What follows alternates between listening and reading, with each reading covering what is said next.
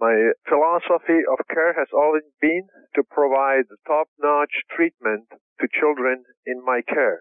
And it is the Shriners Hospital system which allows me to do this regardless of the ability to pay or any other circumstance.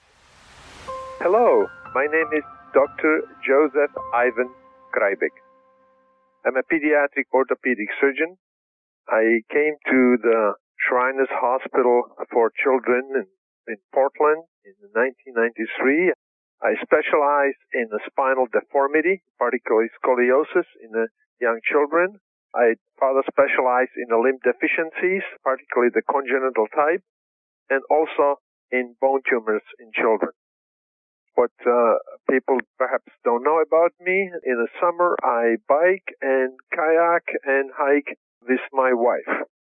Looking for an opportunity to move to United States uh, to provide my expertise to children here, and the Shriners Hospital for Children in Portland provided the perfect milieu for me to accomplish my goals, providing the excellent care to uh, local children.